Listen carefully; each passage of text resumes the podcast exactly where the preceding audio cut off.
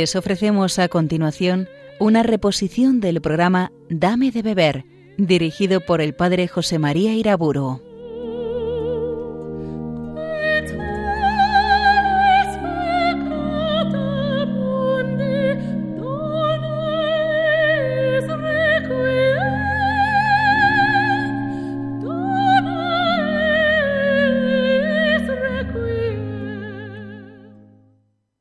En el nombre del Padre, del Hijo y del Espíritu Santo. En la anterior meditación hablé de Dios como creador y del mundo como creación de Dios. En esta vamos a contemplar a Dios en su acción providente sobre las criaturas. Como dice el Catecismo en el número 301, realizada la creación, Dios no abandona a su criatura a ella misma no sólo le da el ser y el existir, sino que la mantiene a cada instante en el ser, le da el obrar y la lleva a su término. Es esta una verdad de fe formidable, sin la cual no podemos adentrarnos en la contemplación de la providencia divina. Esa misma convicción de la fe cristiana la expresaba también el Concilio Vaticano I en una breve frase.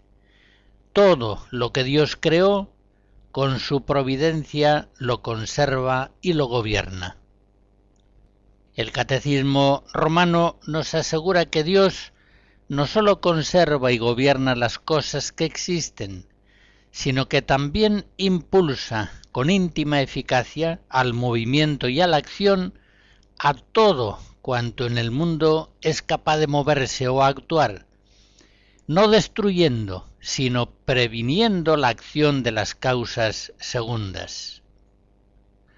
Dios es pues la causa universal que conserva a las criaturas en el ser y mueve el universo y cada una de sus criaturas. Y si Dios es amor, hemos de decir que el amor de Dios es el que conserva y mueve el universo entero. Él es el que hace crecer las plantas. Él es el que impulsa los astros en sus órbitas. Él es el que causa en el hombre la acción de su propia libertad. Qué grandioso misterio, el Creador manteniendo siempre las criaturas en el ser y en el obrar. El Catecismo actual de la Iglesia, en el número 308, dice, Dios actúa en las obras de sus criaturas.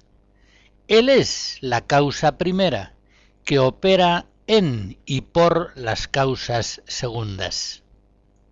El Espíritu Santo abra los ojos de nuestra alma y dilate nuestro corazón para hacerlo capaz de tan grandes verdades Dios coopera al movimiento de todas las criaturas no libres. Los fenómenos naturales, químicos, vegetativos, astronómicos, todos en su cadencia siempre igual, necesaria, no reciben su explicación última de la eficacia de unas ciertas leyes, leyes químicas, vegetativas, astronómicas, como si estas leyes fueran misteriosas personalidades anónimas, causantes de la armonía del cosmos. La fe cristiana, partiendo de la revelación bíblica, tiene una visión muy diferente de las cosas. Dios mismo, el Señor del universo, Él es la íntima ley de cada criatura. Es Él quien perpetuamente les está dando el ser y el obrar en el Catecismo de la Iglesia, en el número 304, se nos dice que así vemos al Espíritu Santo, autor principal de la Sagrada Escritura, atribuir con frecuencia a Dios acciones sin mencionar causas segundas. Y esto no es una manera de hablar primitiva, sino un modo profundo de recordar la primacía de Dios y su señorío absoluto sobre la historia y el mundo. Hasta aquí el catecismo. Por tanto, la Biblia dice muy bien, perfectamente, lo dice sin ninguna ingenuidad teológica, que es Dios quien esparce la escarcha como ceniza, hace caer el hielo como migajas, y con el frío congela las aguas, envía una orden y se derriten, sopla su aliento y corren hacia el mar. Salmo 147. Y también es igualmente propio el modo de hablar de Jesús cuando nos dice que es Dios quien hace salir el sol, quien hace llover y alimenta y viste a sus criaturas. Mateo 5, Mateo 6. Y si es cierto que Dios en forma universal coopera al ser y al movimiento de todas las criaturas no libres, Dios evidentemente coopera también a la acción de todas las criaturas libres. Como nos dice el Catecismo en el número 307, Dios concede a los hombres poder participar libremente en la providencia divina, no sólo por sus acciones y oraciones, sino también por sus sufrimientos. Por tanto, ninguna acción del hombre puede producirse sin el concurso divino, pues, como dice San Pablo, Hechos 17, en Dios vivimos, nos movemos y somos. Es este sin duda un gran misterio de muy difícil investigación teológica. ¿Cómo Dios puede mover la libertad del hombre sin destruirla? Sin embargo, aunque no sepamos explicarlo, este misterio conceptualmente, sabemos que es así. Y lo sabemos desde antiguo. En Isaías 26 el profeta dice, Cuanto hacemos, eres tú quien para nosotros lo hace.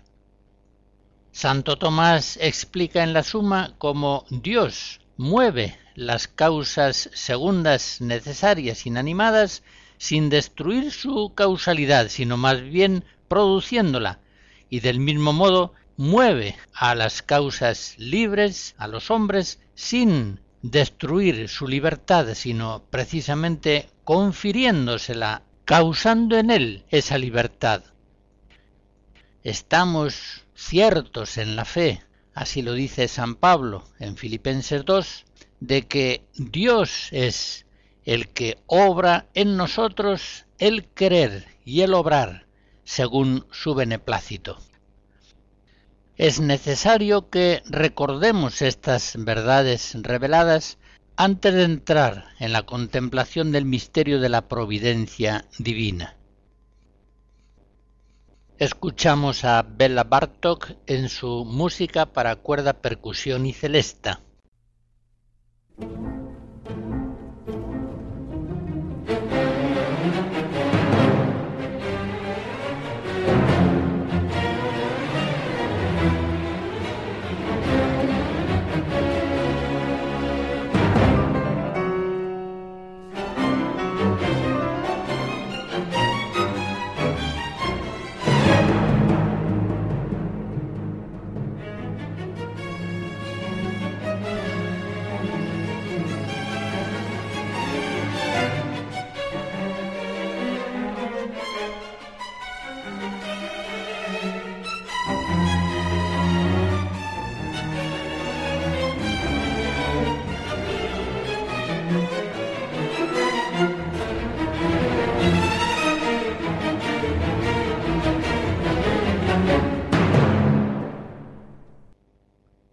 Partiendo de las premisas de fe que hace un momento recordaba, podemos afirmar que la providencia divina es el gobierno de Dios sobre el mundo, es la ejecución en el tiempo del plan eterno de Dios sobre la creación. Por tanto, ningún suceso, grande o pequeño, bueno o malo, ninguno sorprende el conocimiento de Dios o es capaz de contrariar realmente la voluntad divina. Y en este sentido, todo cuanto sucede es providencial. Pensar que la criatura pueda hacer algo que se le imponga a Dios, aunque éste no lo quiera, es algo simplemente ridículo. Dios es omnipotente. La creación nunca se le va de las manos, en ninguna de sus partes. Tal posibilidad es inconcebible para una mente sana. Por otro lado, la armonía del orden cósmico es la manifestación primera de ese misterio admirable de la providencia divina. Es una armonía asombrosa, es un milagro permanente.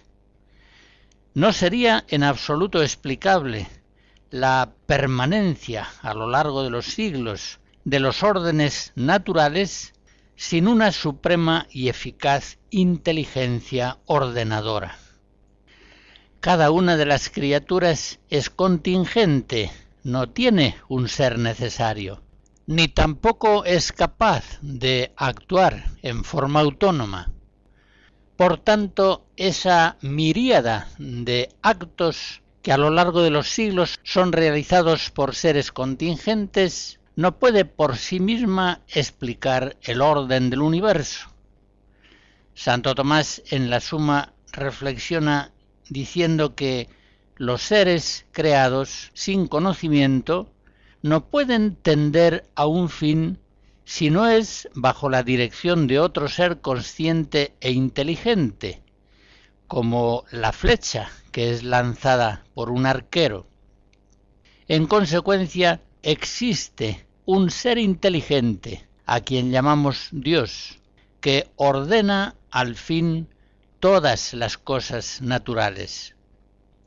Y vuelvo a decir que este dominio de la providencia sobre el dinamismo de todas las criaturas se extiende también, evidentemente, a los actos libres de los hombres.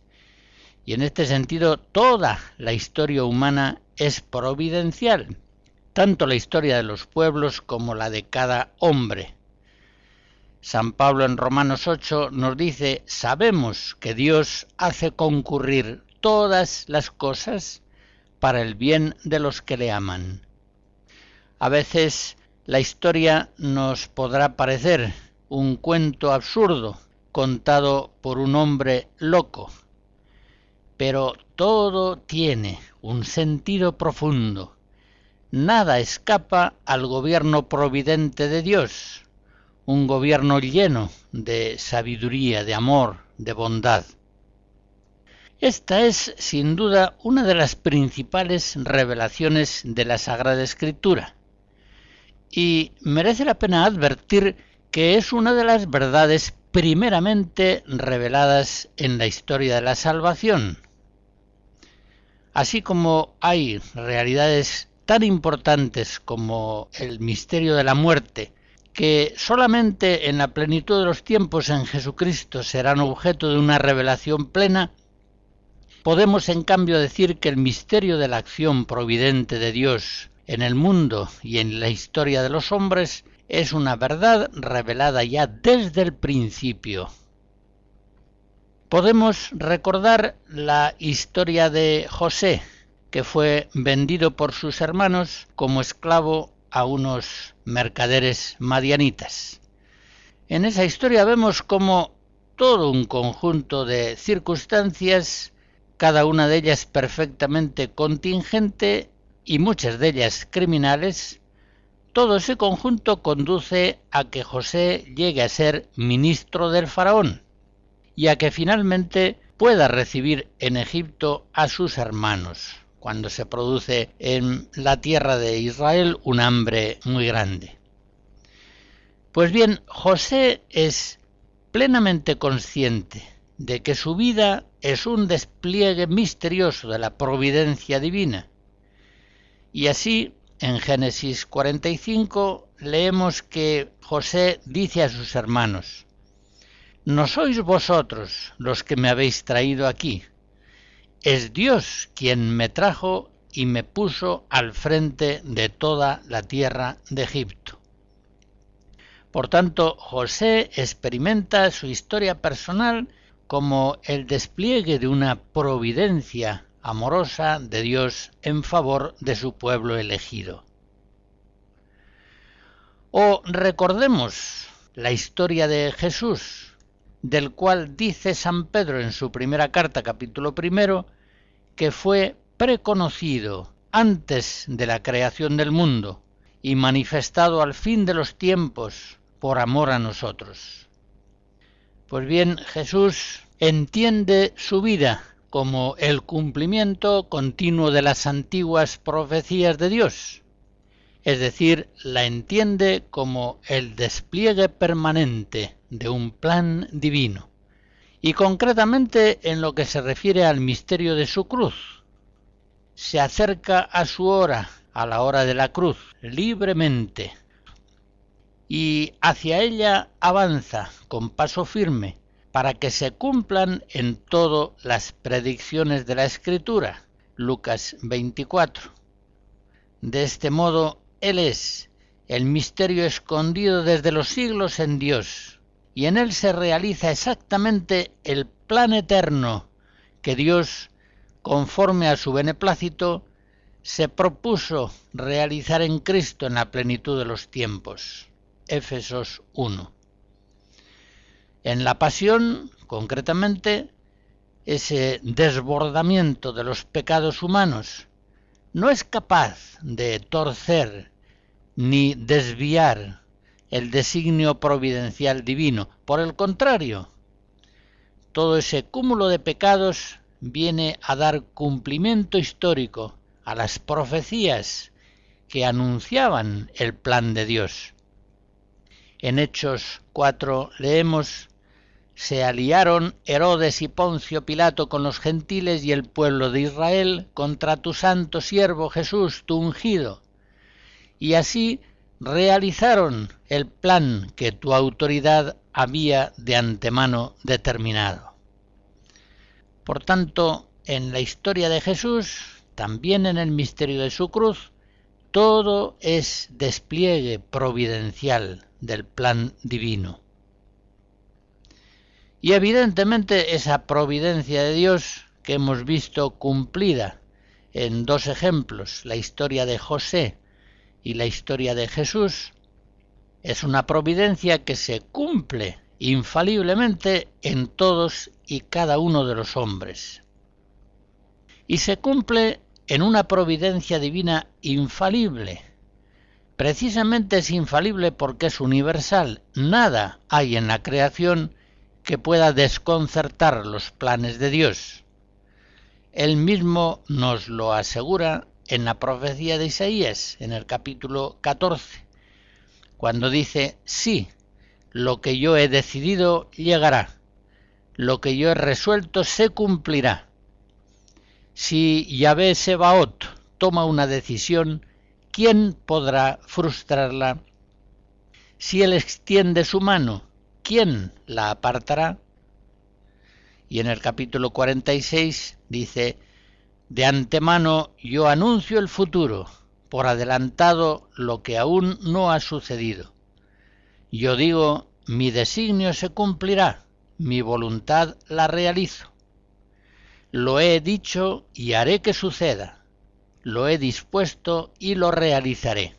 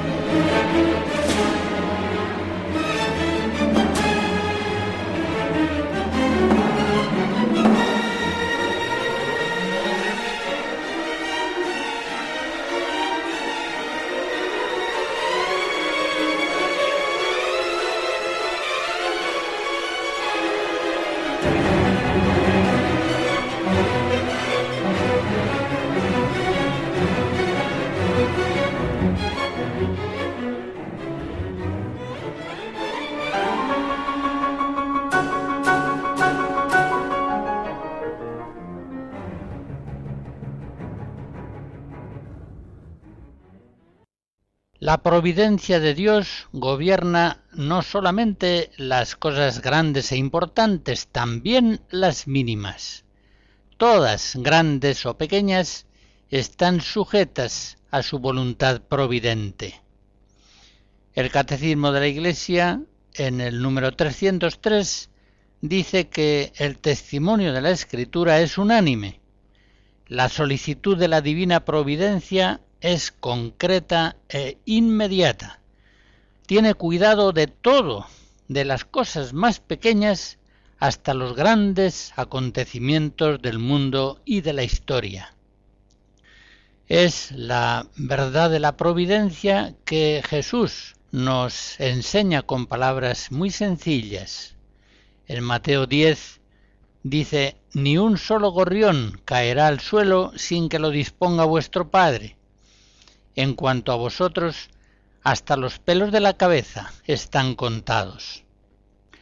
Y quiero hacer notar que este gobierno de la providencia divina sobre la historia humana ha sido concedido al Verbo encarnado, a Cristo glorioso, ascendido a los cielos y sentado a la derecha del Padre. A Él le ha sido dado todo poder en el cielo y en la tierra Mateo 28. Y es Él, Jesucristo, Rey del universo, quien tiene un dominio absoluto sobre todo cuanto sucede en el mundo, grande o pequeño. No hay para Él sucesos fortuitos. Él es, efectivamente, el Rey de los Reyes, el Señor de la historia humana.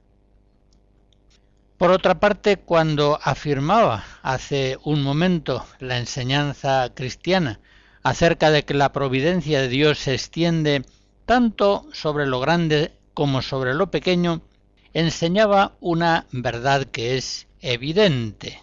Si el Señor no gobernara con su providencia las cosas pequeñas, no podría gobernar las cosas grandes.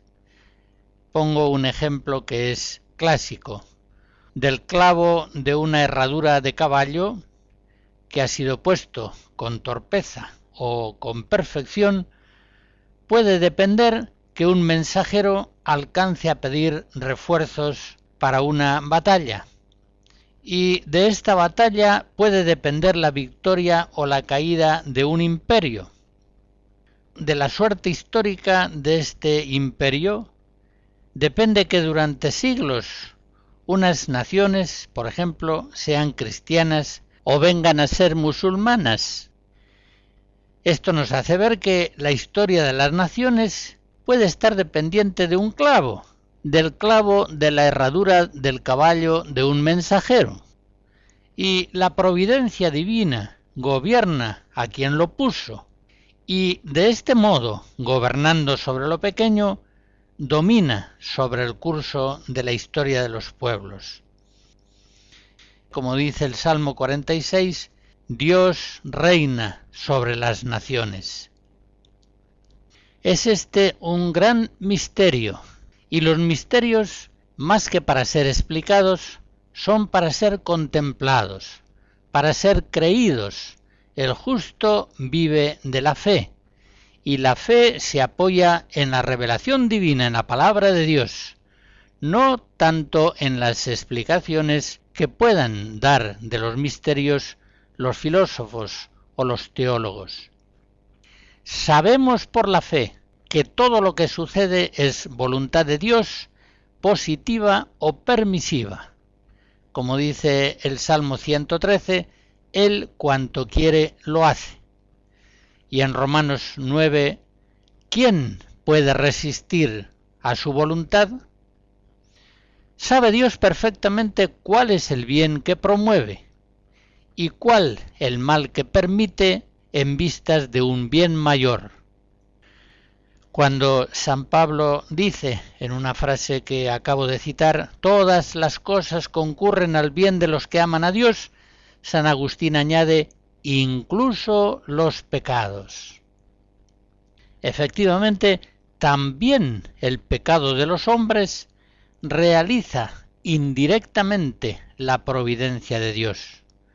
la realiza indirectamente y culpablemente, por supuesto. La muerte de Cristo, producida por causas segundas, ciertamente contingentes, la traición de Judas, la cobardía de Pilatos, la ceguera de la sinagoga, factores todos ellos que en principio pudieran haber sido muy distintos, esa muerte de Cristo no se produjo porque se torcieron las cosas, porque coincidieron unos cuantos personajes nefastos. No podemos pensar que si hubiera tocado en suerte otro procurador romano u otro sumo sacerdote, el final de la vida de Jesús hubiera sido muy distinto, no hubiera terminado en la cruz.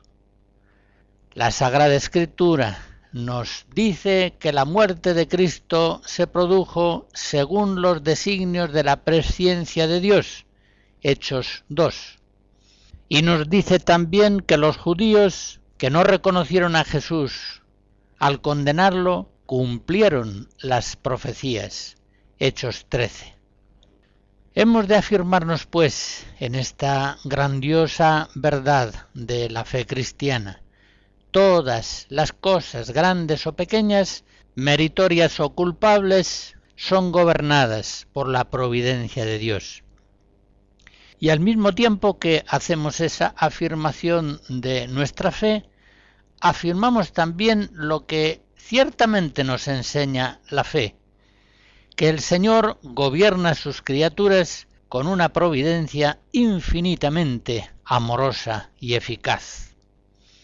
El Salmo 144 nos dice que Él es cariñoso con todas sus criaturas, que su reinado es un reinado perpetuo y su gobierno va de edad en edad. Por tanto, toda nuestra historia, personal o comunitaria, salud o enfermedad, victoria o derrota, encuentro o alejamiento, todo está regido providentemente por un Dios que nos ama y que todo lo domina como Señor del cielo y de la tierra. Ni siquiera el mal, ni siquiera el pecado del hombre es capaz de alterar la providencia divina, desconcertándola. Hemos podido comprobarlo al recordar el misterio de la cruz del mayor mal de la historia humana, que es la cruz, saca Dios el mayor bien para todos los hombres. San Agustín, gran teólogo de la providencia divina, dice que así como los hombres malos usan mal de las criaturas buenas, así el Creador bueno sabe usar bien de los hombres malos. El Creador de todos los hombres sabe lo que debe hacer con ellos el pintor sabe dónde poner el color negro para que salga un hermoso cuadro. Y no sabrá Dios dónde poner al pecador para que haya orden en el mundo. Hasta aquí San Agustín. El hombre ciertamente ignora los designios concretos de la providencia. Son para él un abismo insondable, inexplicable. Romanos 11. Muchas veces los pensamientos y caminos de Dios no coinciden con los pensamientos y caminos de los hombres. Isaías 55. Por eso en este mundo el creyente camina en una fe oscura y en una esperanza cierta y se confía a la providencia divina en un abandono completo, total, incondicional.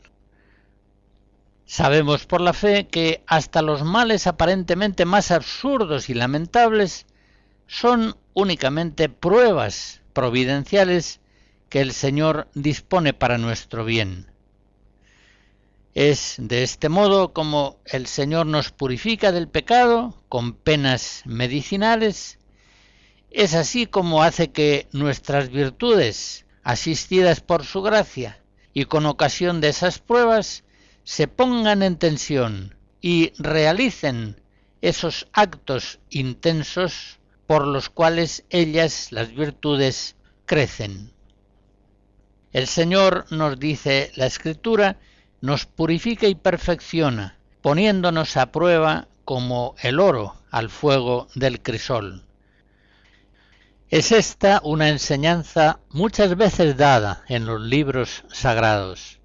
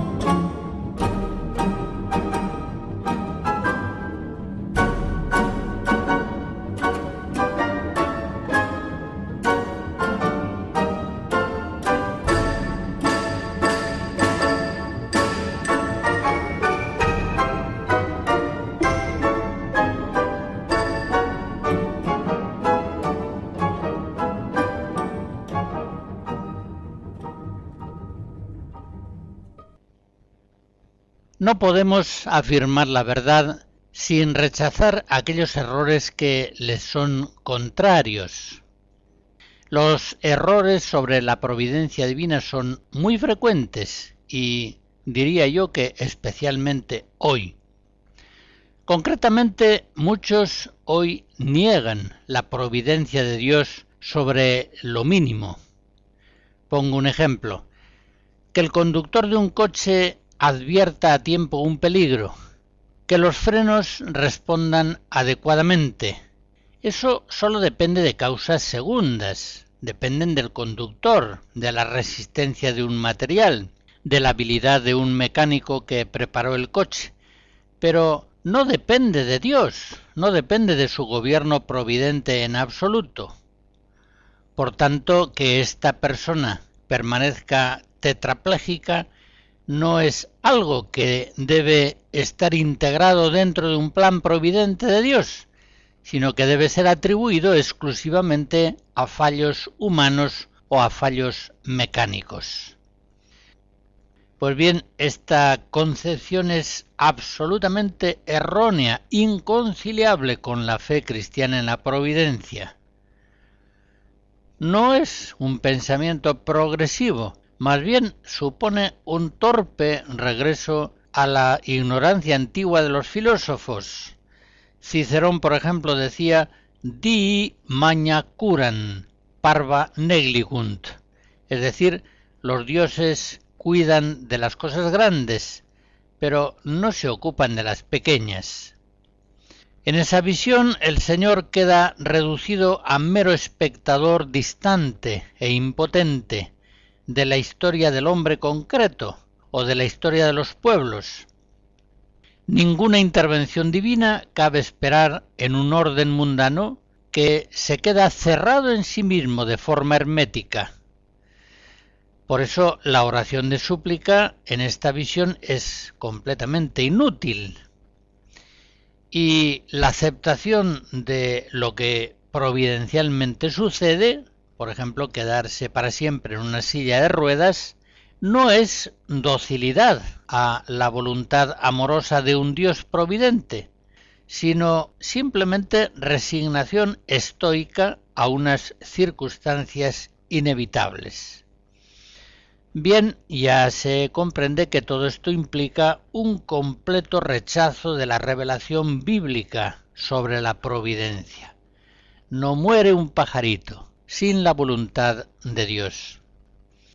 No se queda un hombre tetrapléjico para siempre en una silla de ruedas, sin la voluntad amorosa de un Dios providente que está buscando su bien. Pero vengamos a otro error. Algunos acusan a Dios y blasfeman contra Él con ocasión de su providencia sobre el mundo, que ellos estiman terriblemente cruel, injusta o quizá inexistente. Tampoco esta actitud tiene nada que ver con el Evangelio. Si alguna vez nosotros desde el fondo de nuestro dolor, nos atrevemos a preguntar a Dios sobre ciertos males nuestros o ajenos que nos resultan dolorosos, incomprensibles, no hacemos esas preguntas agresivamente, sino con ánimo filial, desde la humildad y la confianza, dispuestos a recibir dócilmente la respuesta o incluso el silencio de Dios. Aunque no entendamos nada, nos fiamos del Señor y de su providencia totalmente. He aquí la esclava del Señor, hágase en mí según tu palabra.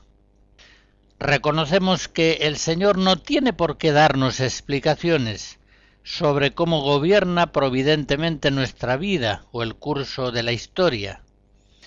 En este sentido decía San Pablo en Romanos 9, Hombre, ¿quién eres tú para pedir cuentas a Dios? ¿Acaso la pieza de barro dirá el alfarero, ¿por qué me hiciste así?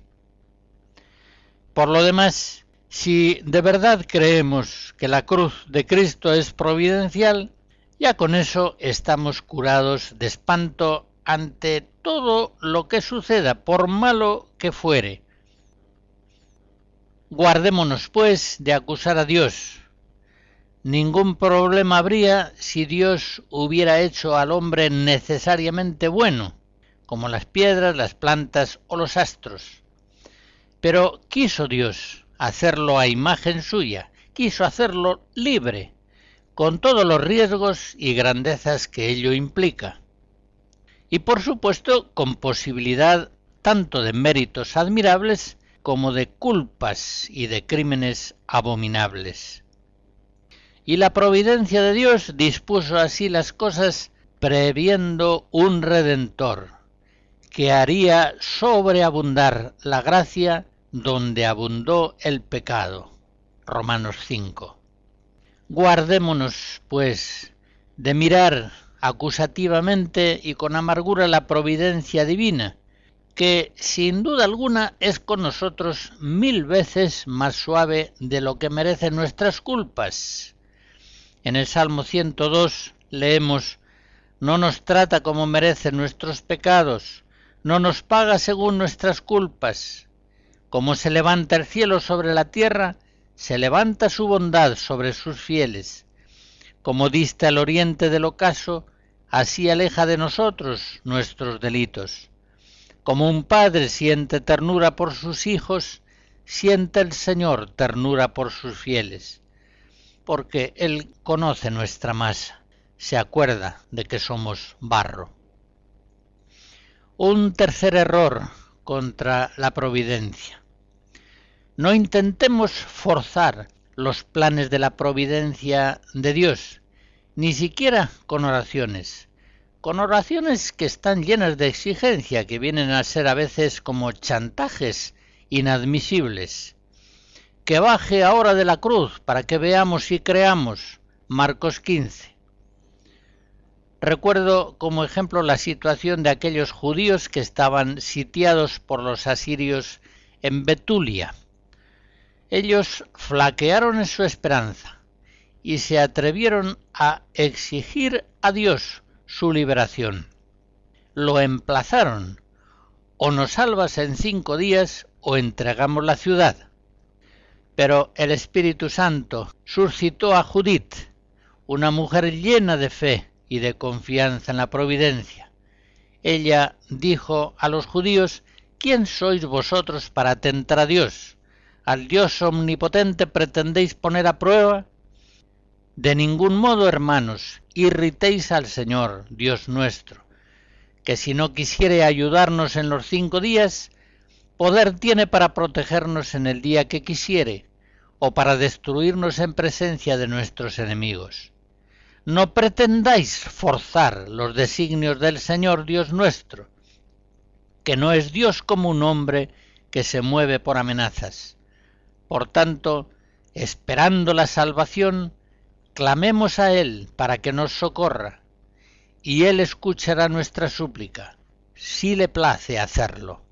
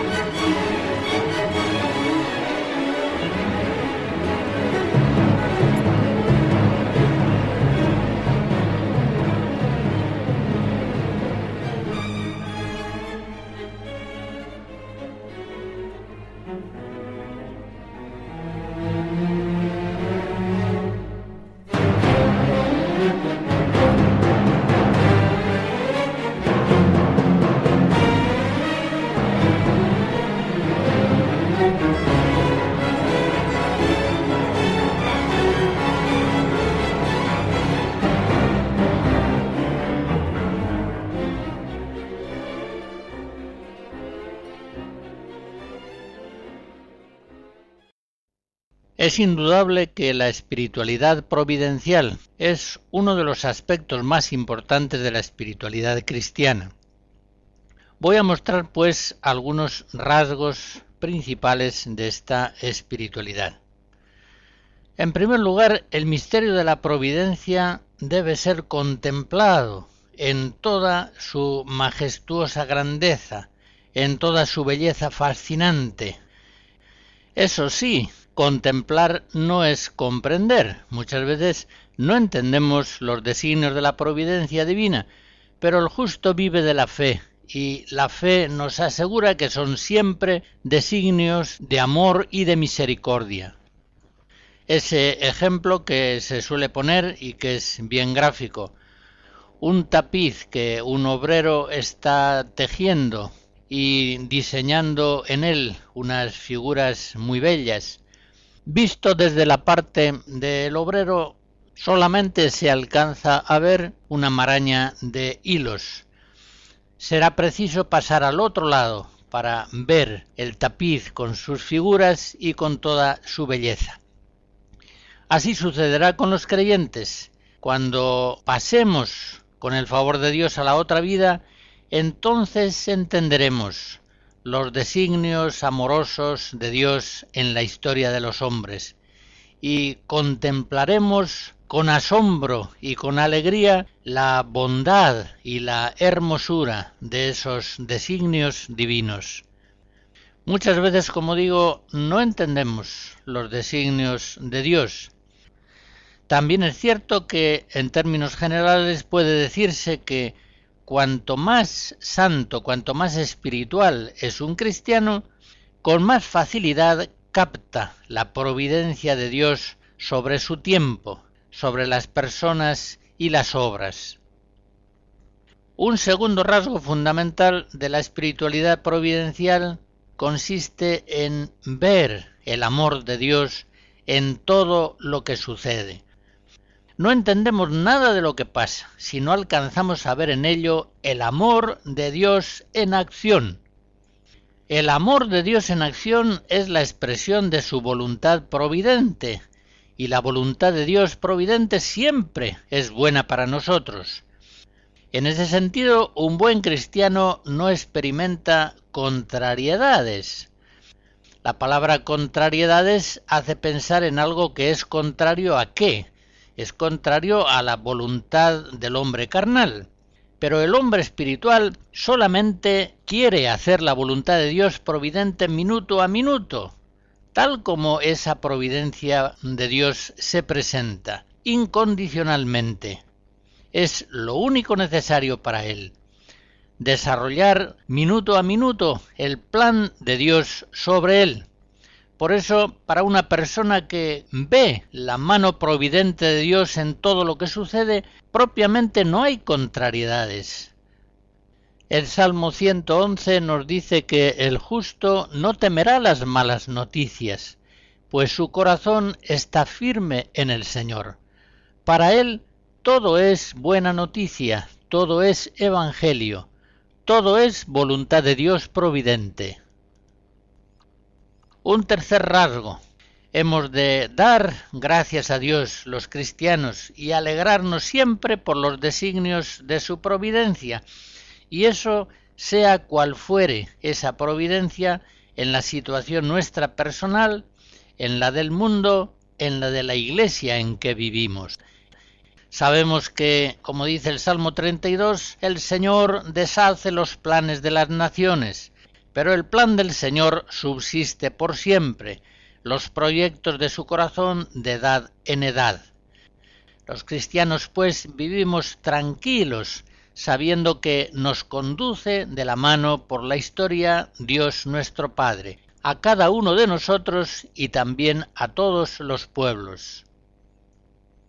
Un cuarto rasgo, una confianza serena ha de caracterizar el corazón de los cristianos, pase lo que pase.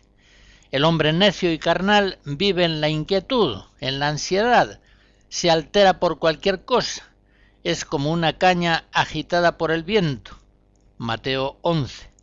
En cambio, el cristiano sabio y espiritual guarda siempre su alma en la confianza, en un abandono incondicional, en la guía de la voluntad de Dios providente, siempre buena para nosotros.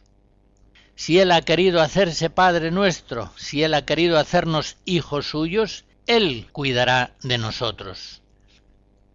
Recuerden aquel final de Mateo 6, la parábola de los lirios y los pájaros, como Jesucristo insiste en que no nos preocupemos.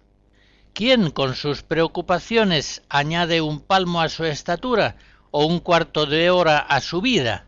Las preocupaciones no valen para nada. El Padre conoce nuestras necesidades.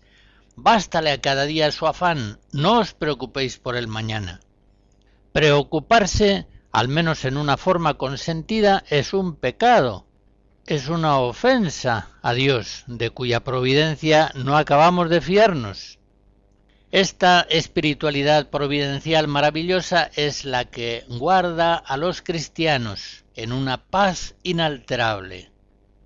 Es una confianza en Dios que ha llegado a marcar profundamente la espiritualidad del pueblo cristiano y ha dado lugar a numerosas expresiones en el habla común. Recuerdo algunas, que sea lo que Dios quiera, Dios proveerá, Dios dirá, si Dios quiere, con el favor de Dios, gracias a Dios, así nos convendrá, no hay mal que por bien no venga, todo está en manos de Dios, Dios escribe derechos sobre renglones torcidos, Dios aprieta pero no ahoga, el hombre propone y Dios dispone. Muchos adagios populares son una expresión de la fe en la providencia que ha marcado profundamente el corazón del pueblo cristiano. La espiritualidad providencial causa en nosotros esa paz inalterable y también nos da una absoluta fortaleza y paciencia en las pruebas. Por eso es la espiritualidad providencial la causa fundamental de nuestra alegría. Alegraos, nos dice San Pablo en Filipenses 4, alegraos siempre en el Señor. Vayan las cosas como vayan.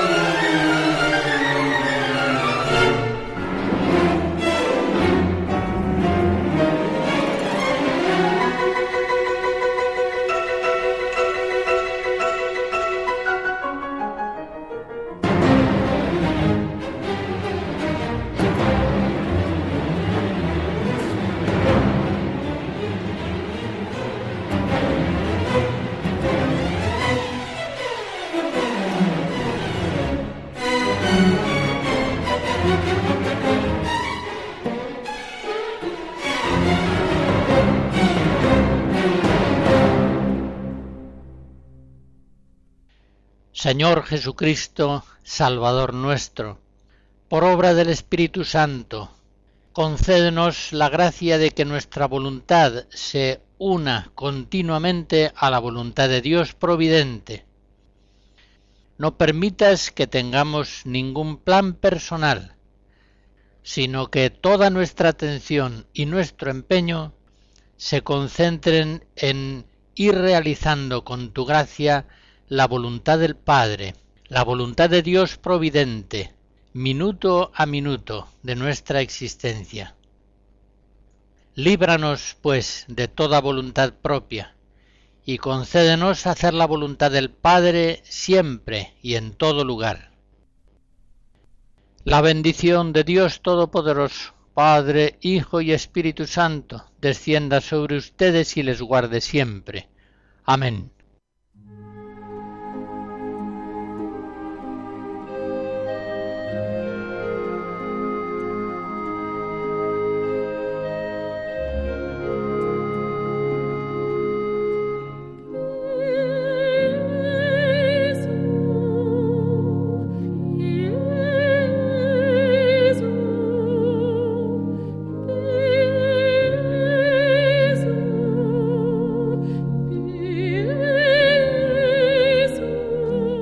Han escuchado en Radio María una reposición del programa Dame de beber, dirigido por el padre José María Iraburo.